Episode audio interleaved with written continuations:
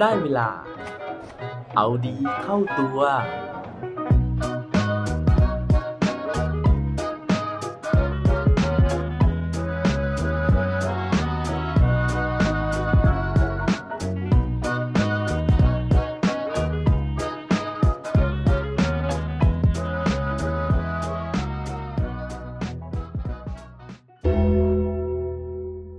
ก่อนตาย คุณว่าเราควรทำอะไรดีครับ สวัสดีครับ พบกับผมชัชวานแสงปรีดีกรและรายการเอาดีเข้าตัว รายการที่จะคอยมาหมั่นเติมวิตามินดีดด้วยเรื่องราวแล้วก็แรงบันดาลใจ เพื่อเพิ่มพลัง และภูมิต้านทานในการใช้ชีวิตให้กับพวกเราในทุกๆวัน วันก่อนนะฮะในระหว่างที่ผมกำลังเล่น Facebook นะครับก็บังเอิญไปเจอโพสต์โพสต์หนึ่งนะฮะซึ่งเขียนโดยอดีตเพื่อนร่วมงานของผมนะครับ แล้วก็ปรากฏว่าเขาเพิ่งได้สูญเสียนะฮะคุณแม่หรือว่าคุณพ่อเนี่ยผมจำไม่ได้แล้วนะฮะแต่ว่าเนื้อหานะครับที่ประกอบโพสต์นั้นนะครับ ก็เขียนประมาณว่า คือเราไม่มีทางรู้นะฮะว่าประโยคประโยคไหนนะฮะที่เราจะได้พูดกับอีกคนหนึ่งนะฮะเป็นประโยคสุดท้าย หรือว่าการกระทำอะไรนะครับที่เราจะได้ทำกับอีกคนหนึ่งเนี่ยเป็นการกระทำสุดท้าย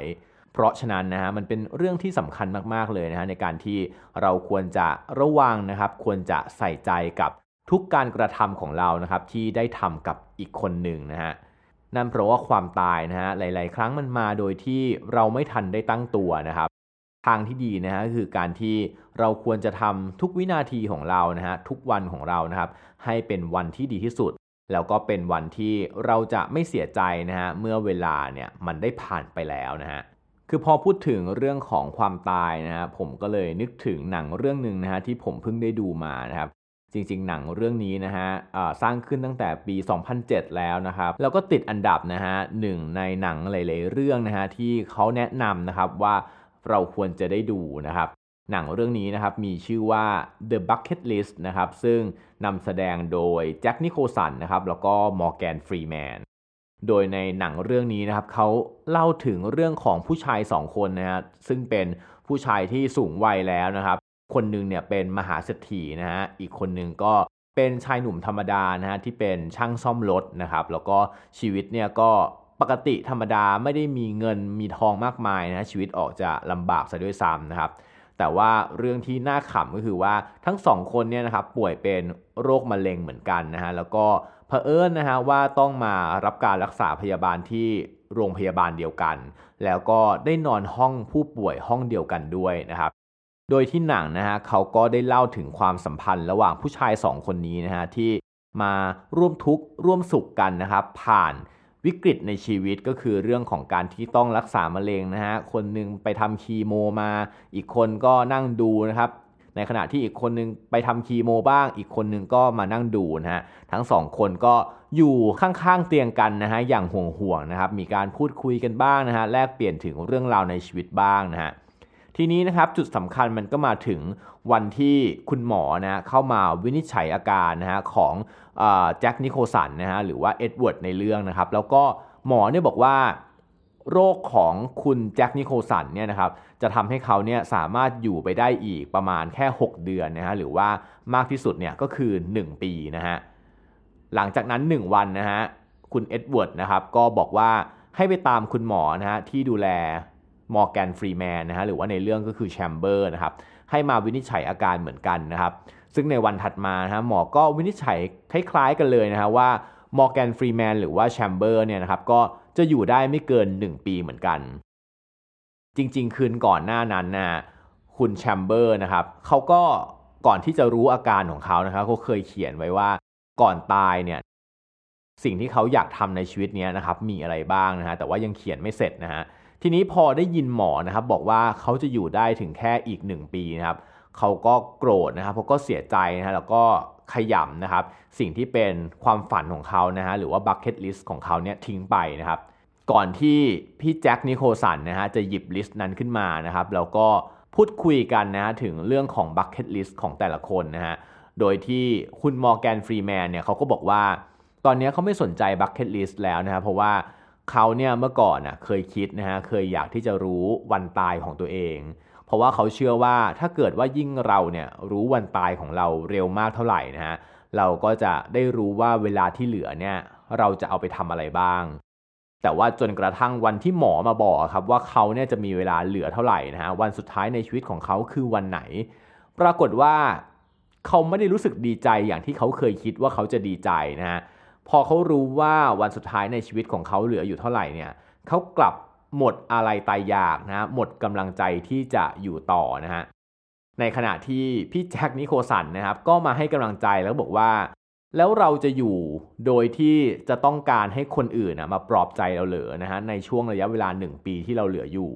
หรือเราจะออกไปใช้ชีวิตของเรานะฮะเพื่อที่เราจะได้ไปอย่างมีความสุขนะฮะแล้วก็คนรอบข้างของเราเนี่ยจะไม่ต้องห่วง สุดท้ายนะฮะสองคนนะครับก็เลยตัดสินใจนะครับที่จะมาช่วยกันลิสต์สิ่งที่เขาอยากจะทำนะครับแล้วยังไม่ได้ทำมาในชีวิตนะฮะไม่ว่าจะเป็นเรื่องของการที่ไปโดดสกายดิวิ่งนะฮะไปเที่ยวประเทศอียิปต์ไปทำสิ่งต่างๆ ที่ไม่เคยทำไปชมสิ่งมหัศจรรย์ของโลกนะครับ แล้วก็อีกหนึ่งความฝันที่ยิ่งใหญ่นะคคือการที่ได้ช่วยเหลือคนที่ไม่รู้จักนะครับ รวมถึงการที่จะไปยืนต่อหน้าสิ่งที่ มหัศจรรย์แล้วก็ยิ่งใหญ่ของโลกนะฮะอย่างเทือกเขาเอเวอเรสต์นะฮะก็คือว่าต้องปีนขึ้นไปจนถึงจุดสุดยอดให้ได้นะครับหลังจากนั้นนะฮะทั้งสองคนนะฮะก็ตัดสินใจที่จะไปทำสิ่งที่อยู่ใน list ดังกล่าวนะครับโดยในระหว่างทางมันก็มีดราม่าความขัดแย้งนะฮะว่าครอบครัวเนี่ยก็ไม่ได้เข้าใจในสิ่งที่ 2 คนนี้จะไปทำนะครับเพราะว่าครอบครัวก็รู้สึกว่านี่เป็นช่วงระยะเวลาสุดท้ายแล้วนะฮะที่ครอบครัวจะได้อยู่ด้วยกันก่อนที่คนใดคนหนึ่งจะจากไปนะฮะแต่ว่า ในขณะที่อีกคนนึงก็อยากไปทำตามความฝันของตัวเองนะฮะซึ่งสุดท้ายนะฮะความฝันของทั้งสองคนนะฮะหรือว่า list ใน bucket list นะฮะจะทำได้หรือทำไม่ได้เนี่ยอันนี้ผมไม่กล้าเล่าจริงนะฮะเพราะว่ามันจะเป็นการ spoil นะฮะแต่ว่าใครที่พอจะมีเวลานะครับก็อาจจะลองไปหาหนังเรื่องนี้ดูได้นะฮะว่ามันจะจบยังไงมันให้แรงบันดาลใจกับเราได้แค่ไหนนะครับแต่ว่าสิ่งที่ผมอยากจะเอามาพูดถึงนะฮะในวันนี้ก็คือว่า บางครั้งนะฮะมันไม่จำเป็นเลยนะครับที่เราจะต้องรอคุณหมอนะครับมาบอกเราก่อนว่า เราจะมีเวลาในการใช้ชีวิตเหลืออยู่เท่าไหร่นะครับ เพราะว่าวันวันนั้นนะครับมันอาจจะไม่มาถึง เราอาจจะไม่ได้โชคดีแบบ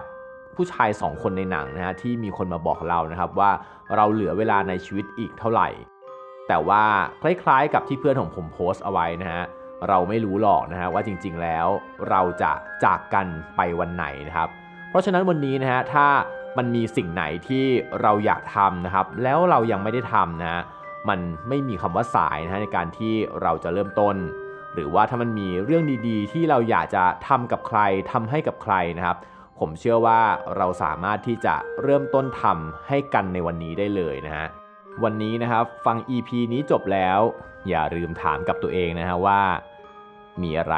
ที่คุณอยากทำก่อนตายไหมครับ และปิดท้ายวันนี้ด้วยโคดดีโคดโดนจากหนังเรื่อง The Bucket List นะฮะเขาบอกไว้ว่า one day your life will flash before your eyes make sure it's worth watching วันหนึ่งข้างหน้านะฮะเราอาจจะต้องมองย้อนกลับมานะครับในช่วงชีวิตที่ผ่านมาของเรานะเพราะฉะนั้นนะครับ